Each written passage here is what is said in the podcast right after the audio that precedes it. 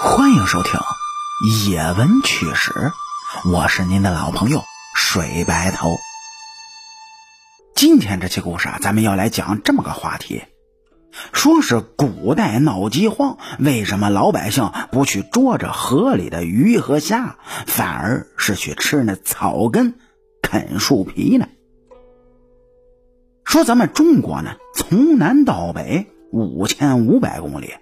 从东到西五千多公里，陆地面积啊达到了九百六十万平方公里，称得上是地域广阔。那么地域广阔的土地，这自然条件呢也因此是大不相同。说咱们中国南方呢，一直是属于温带或者是热带气候，水量充沛，植被浓密，一般种植水稻之类的水田作物。而到了北方啊，一般都是低温少雨，水量缺乏，土地贫瘠，只能种植小麦呀、杂粮啊等等耐旱的作物。在封建时代呢，由于生产力低下，粮食单产是提不上去的。在风调雨顺的时候，是靠天吃饭的农民勉强呢还能混个温饱。如果遇到各种预想不到的自然灾害，土地收成那么就会。大减，甚至是绝产。如果说这个时候政府无力，或者是根本就不愿意救济，那么受灾的老百姓呢，只能是寻找其他的物品来充饥。如果这灾情很长时间没有得到缓解，那么只能是各处逃难。这期间的种种苦楚啊，也是不必多说的。说南方的自然灾害一般是什么呢？哎。那是洪灾或者是蝗灾。您也知道，南方的水量充沛，湖泊众多，堤坝林立，本来就是一件好事。如果说短时间内降雨量过大，超过了湖泊之类的容纳量，又无法沿着河道正常的排放，那么洪水就会泛滥成灾，淹没农田和庄稼，造成洪灾。洪水过后，这堤坝被毁，湖泊面积减少，土地含水量也是随之减少，又有很可能呢，蝗灾是随之而来。这蝗虫啊成片的飞来飞去，会吃光田地里仅有的庄稼。那么这样一来呢，一年辛苦却是颗粒无收的农民，只能是两手空空的，变成了灾民。可幸运的就是啊。南方植被丰富，如果不是遭遇非常严重的蝗灾，土地上总有一些绿色的植物是勉强可以充饥的。尤其南方自永嘉南渡以来，渐渐就成为了封建王朝的经济命脉。这再混账的官府也不能让那里的百姓饿死。堤坝冲毁之后呢，又会影响到至关重要的漕运，因此每当有着灾害发生啊。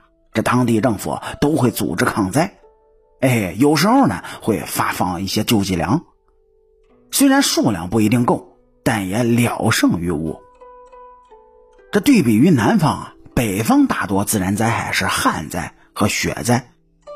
旱灾那是非常可怕的，如果说北方某地一连多日滴水未下，土地就会干裂，河水干枯。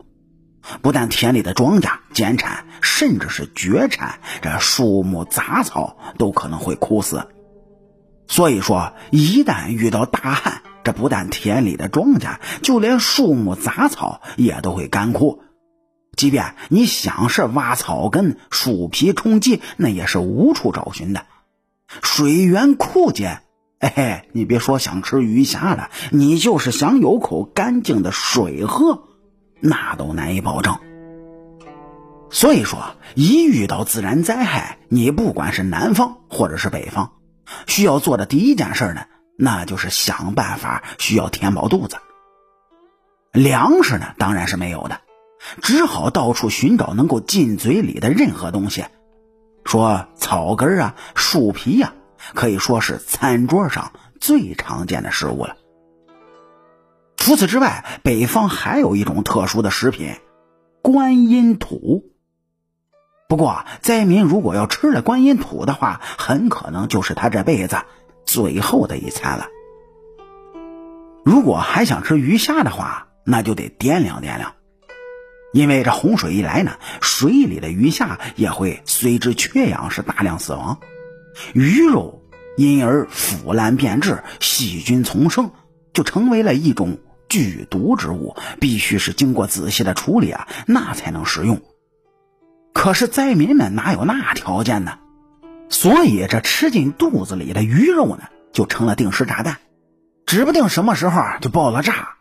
送着食客就归了西，所以啊，反观现在，虽然说没有什么自然灾害，但是天有不测风云，谁能预测哪一天会出现严重的自然灾害，或者是因为战争、瘟疫造成这粮食减产？那么中国人将何以自处呢？难道为了填饱肚子，还要吃那草根、啃那树皮吗？难道还要研究洪水后鱼虾是否可以食用吗？真有那一天的话，哼，天大的悲剧！好啦，感谢您各位在收听故事的同时呢，能够帮主播点赞、评论、转发和订阅，特别是订阅，伸出您各位富贵发财的小手，右上角订阅的小按钮点一下，这样主播更新的速度才会越来越快。我是您的老朋友水白头，野闻趣事精彩，下期继续。